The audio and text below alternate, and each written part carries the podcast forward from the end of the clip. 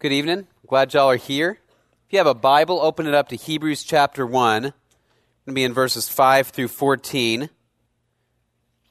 Hebrews 1, 5 through 14. And again, Andy said this earlier, but uh, those Bibles that were handed down, if you need to use a Bible today, you're welcome to. And then if you need a Bible to take with you, either for yourself or a friend you know that might like to have one, uh, feel free to take those with you. Uh, those are a gift to you. All right, Hebrews chapter 1, I'm going to start in verse 5. For to which of the angels did he ever say, You are my son, today I have begotten you? And again, I will be a father to him, and he shall be a son to me. And when he again brings the firstborn into the world, he says, And let all the angels of God worship him. And of the angels, he says, Who makes his angels winds and his ministers a flame of fire. But of the Son, he says, Your throne, O God, is forever and ever, and the righteous scepter is the scepter of his kingdom. You have loved righteousness and hated lawlessness. Therefore, God, your God, has anointed you with the oil of gladness above your companions. And you, Lord, in the beginning laid the foundation of the earth, and the heavens are the works of your hands. They will perish, but you remain, and they all will become old like a garment and like a mantle you will roll them up. Like a garment they will also be changed, but you are the same, and your years will not come to an end. But to which of the angels has he ever said, Sit at my right hand until I make your enemies a footstool for your feet? Are they not all ministering spirits sent out to render service for the sake of those who will inherit salvation? Would you pray with me? Father, we're grateful for just the opportunity to be here and to together proclaim and sing the greatness of Jesus Christ, your Son. Uh, Lord, we do acknowledge uh, the words of your scripture as well as the words of that wonderful creed that we said together a few moments ago. Uh, that we believe that you are truly God. You never change, and your Son shares your character and your nature. Father, we pray that we would, as we study your word, come to an understanding of not only who Jesus is, but how powerful he is over everything in the universe, including our lives, and recognize that we can trust him. Now, Lord, open up our minds. I pray that you would remove distractions from the week, whether it's tests or relational issues or whatever it is that may be going on. I pray for these few minutes you would open our minds to understand focus on your word. Father, we pray for our hearts that they would be soft to hear and teachable. And uh, Father, we pray through your Spirit you would empower us to obey you. We love you. We pray all of this in Jesus' name. Amen. Well, if you take your idea about angels from the popular culture, you may have a variety of different views about what angels are, what they look like, what they do, what are, what are their tasks. Uh, as I thought about it this week and about angels, as I was reading through this passage, a few images came to my mind about angels from a popular culture. One, the first one that popped into my mind was from the movie It's a Wonderful Life. Uh, from the 1930s. Many of you have seen this movie. They play it over and over and over again around Christmas time. And the angel in that movie is a guy named Clarence Odbody who died 200 some years ago, and he's still trying to earn his wings. And so the conception of angels in the movie is angels are human beings who died, and now when they go to heaven, they become angels and they kind of work their way up. If you remember, Clarence is an angel second class because he hasn't yet earned his wings. And he's kind of a silly guy. He's kind of a bumbler. He's confused sometimes, but he manages, of course, to earn his wings. And we learn that all important theological truth that every time a bell rings, an angel earns his wings at the end of it. And, and it's a wonderful feel good movie, uh, but the, the truths that it gives us about angels may not actually be true from the scripture. The second one I thought of was uh, from a movie called Michael, starring John Travolta. Uh, some of you have perhaps seen this. On the other end of the spectrum, Travolta's archangel Michael is a bit profane. He's not the kind of angel that we typically think of. He drinks and he smokes and he does things you wouldn't expect an angel to do, and yet he's basically nice and helpful to people most of the time. But probably the, the image that was most clearly ingrained in my mind is actually an unexpected one. I thought of the precious moments angels Uh, some of you have perhaps seen the figurines and the dolls and the cartoons and drawings of precious moments. Here's uh, what these guys look like. They are basically like little babies with wings. And uh, you see them everywhere. And the reason it came to my mind is because I have to admit that I have actually been to the Precious Moments headquarters and chapel in Missouri. It wasn't like a guys road trip in college or anything where I was like, hey guys, precious moments, let's do it, all right? It wasn't anything like that. Um, my mom and I drove my brother, uh, he w- went to school in the Midwest in Illinois for a couple of years, and so we drove him up, we dropped him off in Illinois, and on the way back, my mom says, hey, Matt, uh, did you know that the Precious Moments Chapel and headquarters is nearby where we're driving through in Missouri? And uh, I didn't know that. Actually, I hadn't done a lot of research on it, but I decided uh, she, it was clear she wanted to go. So I said, All right, mom, you want to go? We'll go together. And so we went to the Precious Moments thing, and it was just a mixture of interesting and somewhat uh, inspiring and a little bit creepy all at the same time, kind of all thrown in there together. We went into this chapel, and uh, in the chapel, they actually had drawings all over the walls and ceiling that depicted the Old and New Testament stories. But everybody who was drawn, like Abraham and Isaac and David, they were all like little babies right, uh, reenacting these stories. And the angels were all babies as they appeared to people. And so this week, as I was thinking about um, angels, I thought uh, it's an interesting depiction our culture does that often angels are depicted as children or as babies. But the reality is, when you look at the scripture, that's not how angels are depicted. And when you look at the scripture, actually, angels are terrifying. They're, they're tall and they're big and they're shiny and they exude the glory of God so that when people see them, they tend to fall down on their face in abject terror.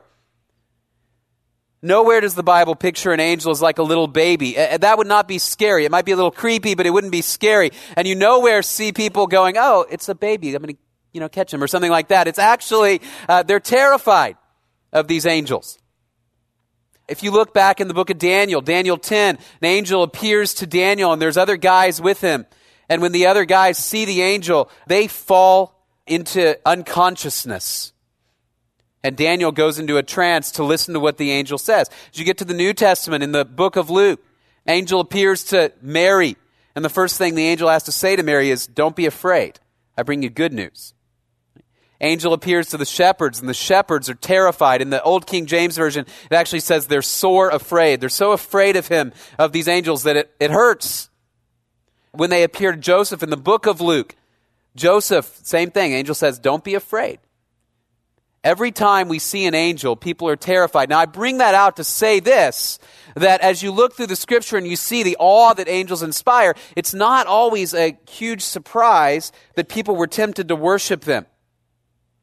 As they thought about angels, they thought angels clearly are powerful and they're strong and they represent God. And so sometimes people were tempted to worship them. And so throughout Judaism and even in the early church, there were strains of religion that were tempted to worship angels or to exalt angels, sometimes higher even than Jesus himself. And in the context of the book of Hebrews, as he has been talking with these people, these men and women who have come out of a practice of the Old Testament law into a belief in Jesus Christ, he's talking to them and they're tempted to go back into practicing the Old Testament law because it's safe. And because they believe through the law, they can receive the blessings of God. And their temptation now, and the argument they may give back to the author of Hebrews is this Who are you to tell us don't obey the law. The law came through God's great mediators, the angels. And tradition in Judaism said that it was the angels, when Moses was on Mount Sinai, it was the angels who mediated the law. And so these men and women are saying to this author of Hebrews, if we don't go back to the law, not only will we experience persecution from the culture around us, but we'll also experience God's displeasure because God gave his messengers to tell us the law. Right, and what the author of Hebrews is going to argue is this that yes, angels are trustworthy. Yes, angels are good. And yes, they gave us the law, which is good. But Jesus is greater. Jesus is better. And if you really want to know what is true about God, if you really want to know what it is that God wants to communicate to us now, you look to Jesus. Because in Jesus we find the fulfillment of all of God's promises from the Old Testament. We find the fulfillment of the law we find a perfect explanation and representation of God in Jesus Christ, not in the angels. So, as strong and powerful as they are, Jesus is greater. Now, I read the passage and I actually struggled a little bit this week to think through uh, how in the world do we apply a passage like this? What does it have to do with me today? Most of us in here are not tempted to worship angels. Most of us in here are not tempted to go back to the Old Testament law. But I would dare say, if we were to talk for a while, most of us would find that there are things in our lives, perhaps uh, things that we exalt higher than Jesus, either because they will protect us in safety from the pain and the trials that may come with identifying with Jesus Christ, or because we genuinely believe I can experience the blessing of God in my own path rather than looking to Jesus Christ alone. And some throughout history have said I can experience the blessing of God if I do the right things. Maybe if I go to Africa and I build enough things. Maybe if I have the right relationship or the right marriage or the right career, God will bless me. Maybe if I have the right amount of money, God will bless me. And what the author of Hebrews says, if you want to have salvation and eternal life, if you want to have the blessing of God, if you want to know what God has to say to you, there's only one place to go, and that's to Jesus Christ. And so his argument now is going to walk through why is Jesus better than the angels? And he's going to use a string of Old Testament texts to prove Jesus' superiority. And the implication is in Jesus Christ we find life that cannot be found in any other source, whether it's an angel or a prophet or a human being, other than Jesus Christ. Only in Him do we have life. All right, so that's going to be his argument. Why is Jesus better than the angels? And ultimately, if Jesus is better than the angels, then he's better than everything. He's greater than everybody. He says Jesus is better than the angels, first of all, because he's God. Look at verses 5 and 6 again. For to which of the angels did he ever say, you are my son. Today I have begotten you. And again I will be a father to him, and he shall be a son to me. And when he again brings the firstborn into the world, he says, And let all the angels of God worship him. Now, here we have two texts from the Old Testament, actually three, but in verse 5 there are two. One comes from Psalm chapter 2. Right, you are my son, today I have begotten you. The other comes probably from 1 Chronicles 17, verse 13. It's either from there or from 2 Samuel 7. Right? The two have identical wording. And both of these passages, Psalm 2 and 1 Chronicles, are referencing what theologians and uh, Bible scholars will call the Davidic covenant. And that is that God met with David, King David. And King David had told the prophet Nathan, I want to build a temple for God in Jerusalem where people can worship him. And God says to David, David, you're not going to build this temple. But because you wanted to worship me, because of your heart, I'm going to give you a descendant who will build a temple for my name. And David, it goes further than that. David, your descendants will always have a descendant who will be a king, who will have the right to reign over Israel, and ultimately the right to reign eternally, forever and ever. And as we go throughout the Old Testament, the men and women of the nation of Israel began to understand this promise God gave to David in light of the Messiah, the anointed king who was coming in the future. And they began to believe correctly as you look at the Old Testament that there was a king coming who would perfectly represent God. And that through him we would have salvation. Through him we would have eternal life. And so every king that came after David, they looked at that king to say, is he the one? Solomon, is he the one? He's wise and he does some great things, but at the end of his life, he fails to represent God.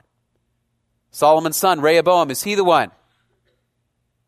No, he's strong, but he divides the kingdom in half.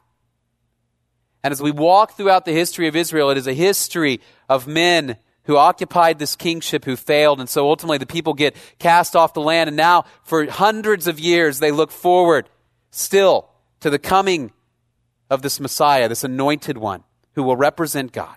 Right? That's the Davidic covenant. And, what the author of Hebrews does is he says, guess what? Jesus is that one. Jesus is the king you've been waiting for. He is the fulfillment of this covenant that God gave to David a thousand years before the coming of Jesus Christ. So he is to be worshiped even above the angels. That's why verse 6 it says again, when he brings the firstborn into the world, that word firstborn has the idea of preeminence. The firstborn in a family was the one who had a double portion of the inheritance. Doesn't mean that Jesus was a created being or that Jesus didn't exist forever. Instead, it means that Jesus, out of all things in the universe, has the preeminent position, out of all people. And it says, when God brings him into the world, probably at his incarnation, he says, let all the angels worship him. In other words, Jesus, the Messiah, is not only God's king, he is also God in the flesh. He's the one worthy of worship. And in fact, even the angels ought to fall down before him and worship because he's God's son. He's the only one who has the right to say, I am fully man and fully God. And the idea in the book of Hebrews is you want to know eternal life. You want to know what God wants. It's through Jesus because he's God. He is the Son of God, meaning he perfectly represents God in human form. Ran across a picture again this week that I'd seen before. Some of you may have seen this. Uh, this is a picture taken during the Kennedy administration. And uh, there's JFK at his desk working, and uh, you can see the little boy hiding underneath the desk. Uh, the little boy is his son, JFK Jr. Uh, and I saw that and I thought, what a striking image because here we are, the most powerful office in probably the world. And there's this little boy hiding under the desk, and I thought, I wonder what would happen if I tried to do that. Right? Not good things, right? I wouldn't even really be able to get in. And even if I did manage to get in and I were caught, if I wasn't shot or tasered, I'd be arrested immediately. If a member of the cabinet tried to do something like that, Secretary of State or whatever, you'd think he was a little off, but he'd get in trouble too. Only one or two people had that kind of access to the president those who bore his image, those who represented him in essence and substance because they were his children. Jesus Christ, to an even greater degree, represents his Father because, as we just said in the Nicene Creed, Jesus Christ is of the very essence of God. We talked a couple of weeks ago in Hebrews 1 when we were talking about the first part of Hebrews 1, we talked about a word that's used in the Nicene Creed. It's homoousion, a Greek word that means of the same essence, of the same substance. And the idea is Jesus is God in the flesh. He is God's Son. And so he perfectly represents God. And so if we want to have access to God, it's through Jesus Christ. And that becomes very critical as we go to Hebrews chapter 4, further down the road. In Jesus Christ alone, we have access to God. And so the author of Hebrews says, don't listen to the angels primarily. Don't listen to any other prophet primarily. I don't care if it's Moses or Elijah. Listen to Jesus Christ. One of the most powerful scenes in the New Testament happens in Matthew chapter 17. Jesus takes Peter and James and John, three of his closest disciples, up onto a mountain. And while they're up there, all of a sudden, Jesus' glory is revealed and he's transfigured, it says before him, and he shines out the glory of God. And Moses and Elijah come and they appear with Jesus and they start to talk with him. And Peter says, Hey, this is great. Let's just build some tents up here. We'll camp up here. We'll listen to Jesus and Moses and Elijah. You guys can discuss some things. And as Peter is talking, a voice comes from heaven and says, This is my beloved Son. Listen to him. In other words, Peter, stop the camping plans for just a minute. Listen to him. He's better than Moses. He's better than Elijah. Because he's my beloved son. And he represents me. He's greater than the angels, the greatest representatives of the law and the prophets, because he is God in the flesh. And then in verses 7 to 9, the author comes back to this concept of Jesus as not only God, but also as the rightful king of the whole universe. Look at verse 7. Of the angels, he says, who makes his angels winds and his ministers a flame of fire. In other words, the angels are powerful servants of God. They exist to serve God. But of the Son, he says, Your throne, O God, is forever and ever. And the righteous scepter is the scepter of his kingdom. You have loved righteousness and hated lawlessness. Therefore, God, your God, has anointed you with the oil of gladness above your companions. In other words, the angels exist to serve, Jesus exists to rule. He's the guy at the very top. And he has the right to reign not only over Israel, but over the entire earth. Jesus is the rightful king of the world. He's the rightful king. This quote is from Psalm chapter 45, by the way.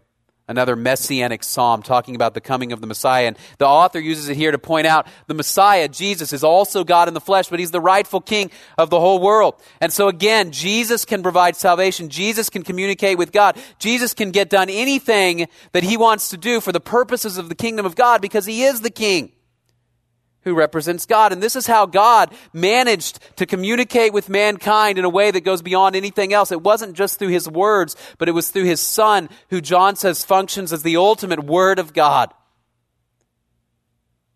And now Jesus is the God man and the king of all the universe.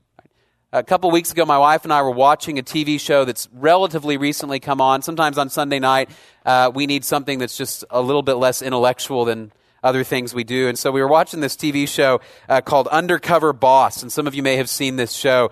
It, the idea is that CEOs or COOs or guys at the top of a major corporation will disguise themselves and they will go and they'll work at the lower levels of the corporation for about a week just to see how things are going, just to learn what's going on in their own company.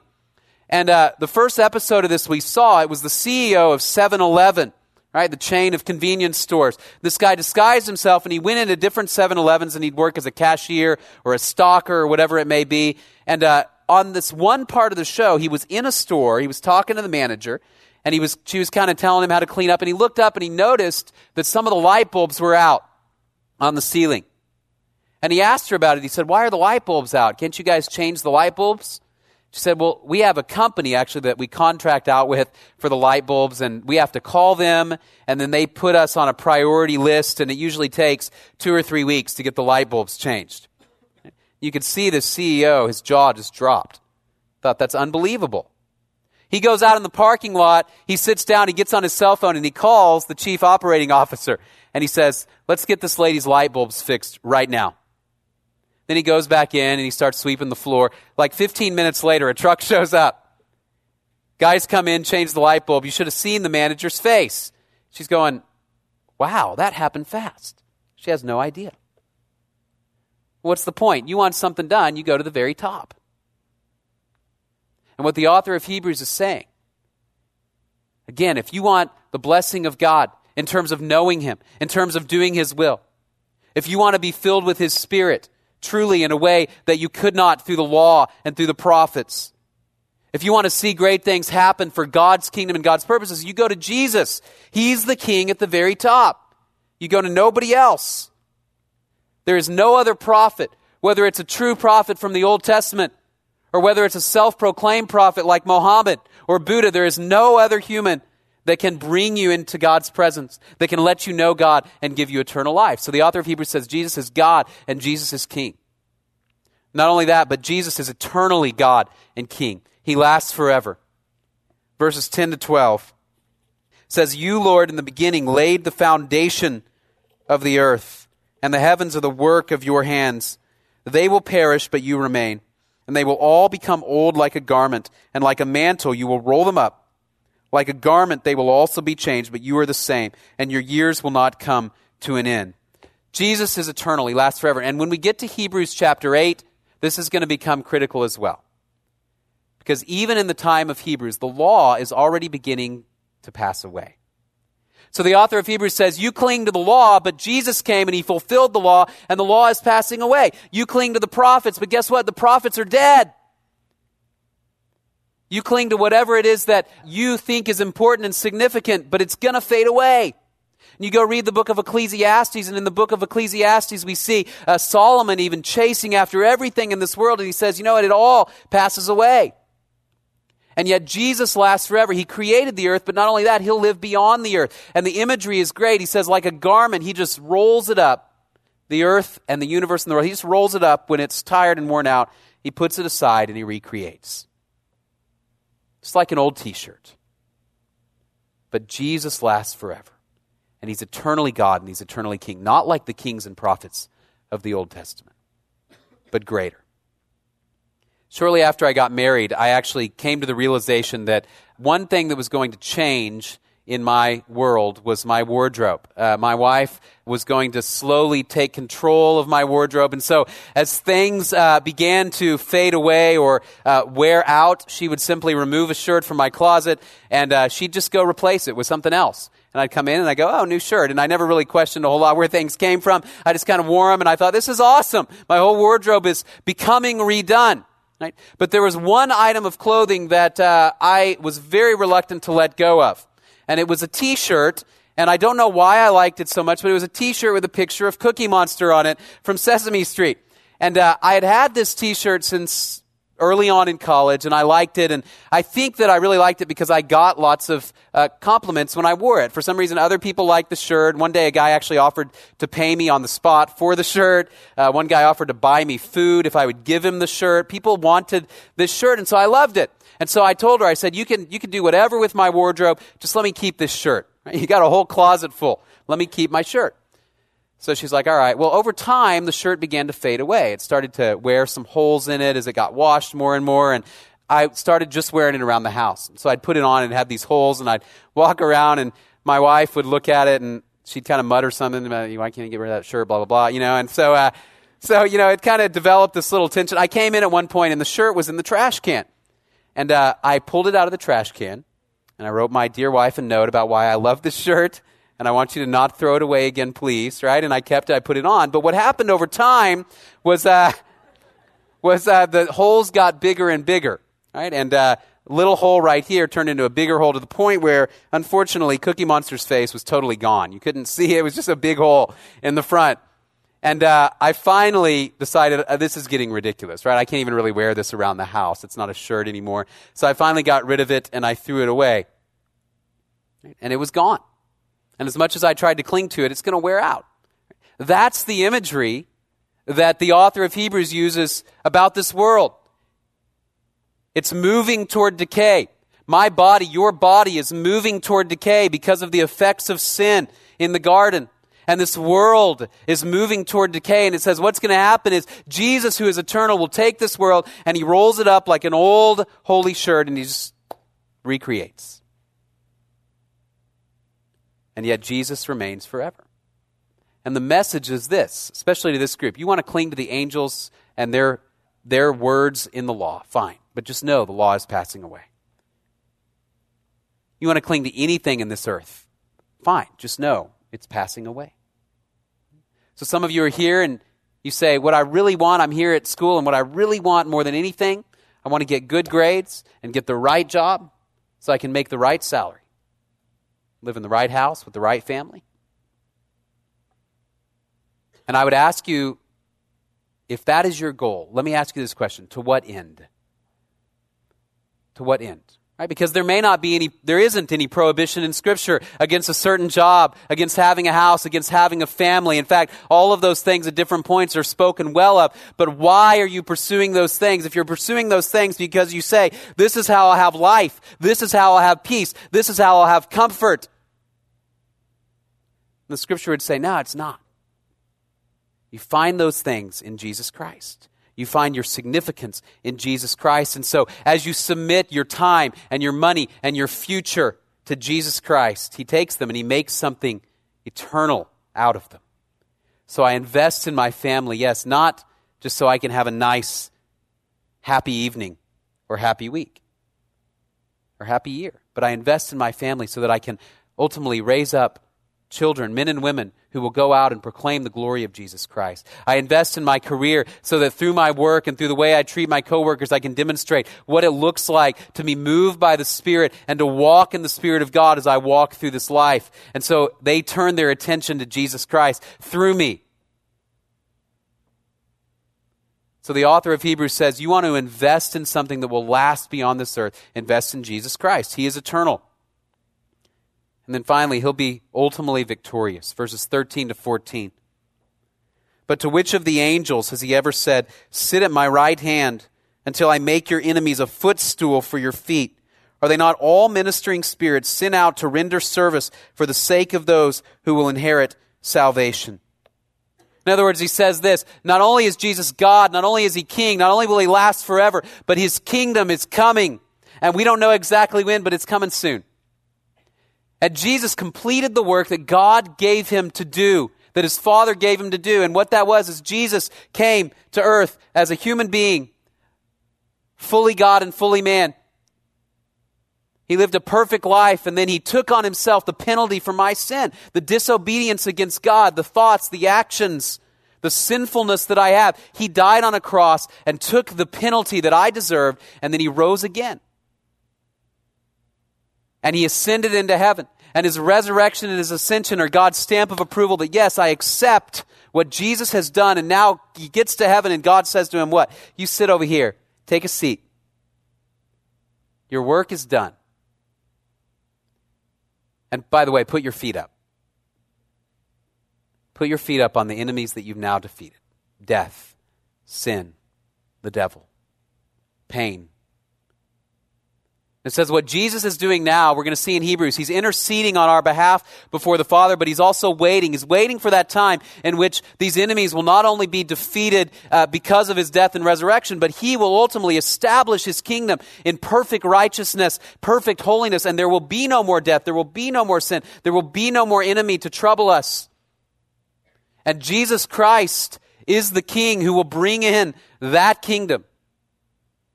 And so the author of Hebrews says, Do not forsake your walking with Jesus Christ, because he is the one who will bring in the kingdom of God.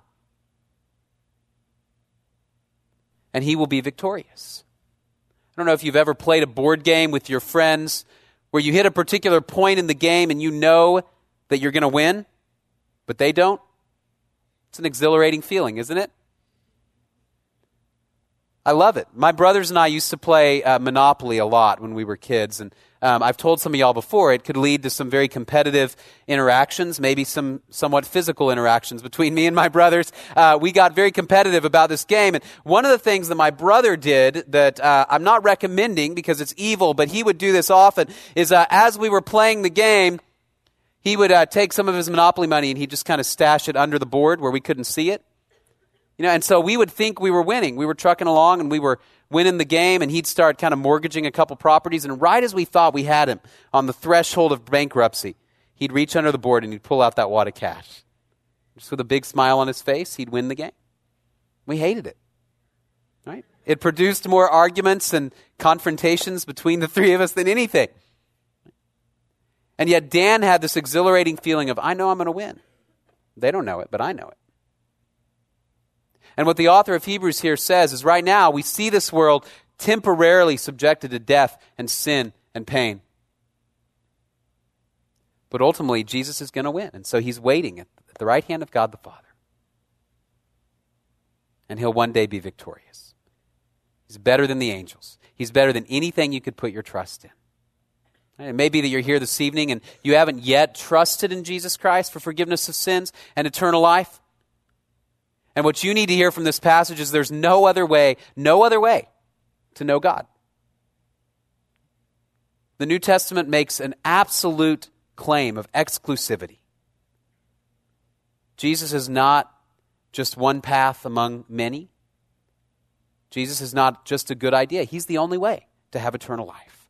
If you have not yet trusted in that, in Jesus Christ alone, for forgiveness of sins and eternal life, challenge of the book of Hebrews for you tonight is place your faith in Him and what He has done for salvation.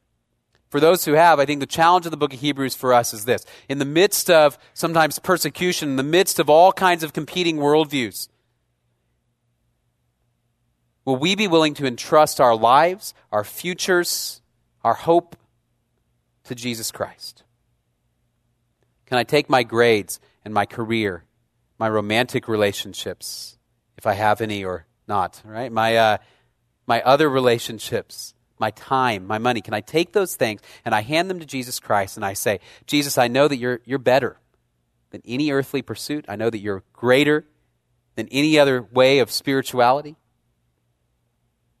And I entrust it to you, and I trust that you will make something eternal and lasting out of my life if I'll invest my time, my energy, in knowing you and proclaiming the glory of God through Jesus Christ.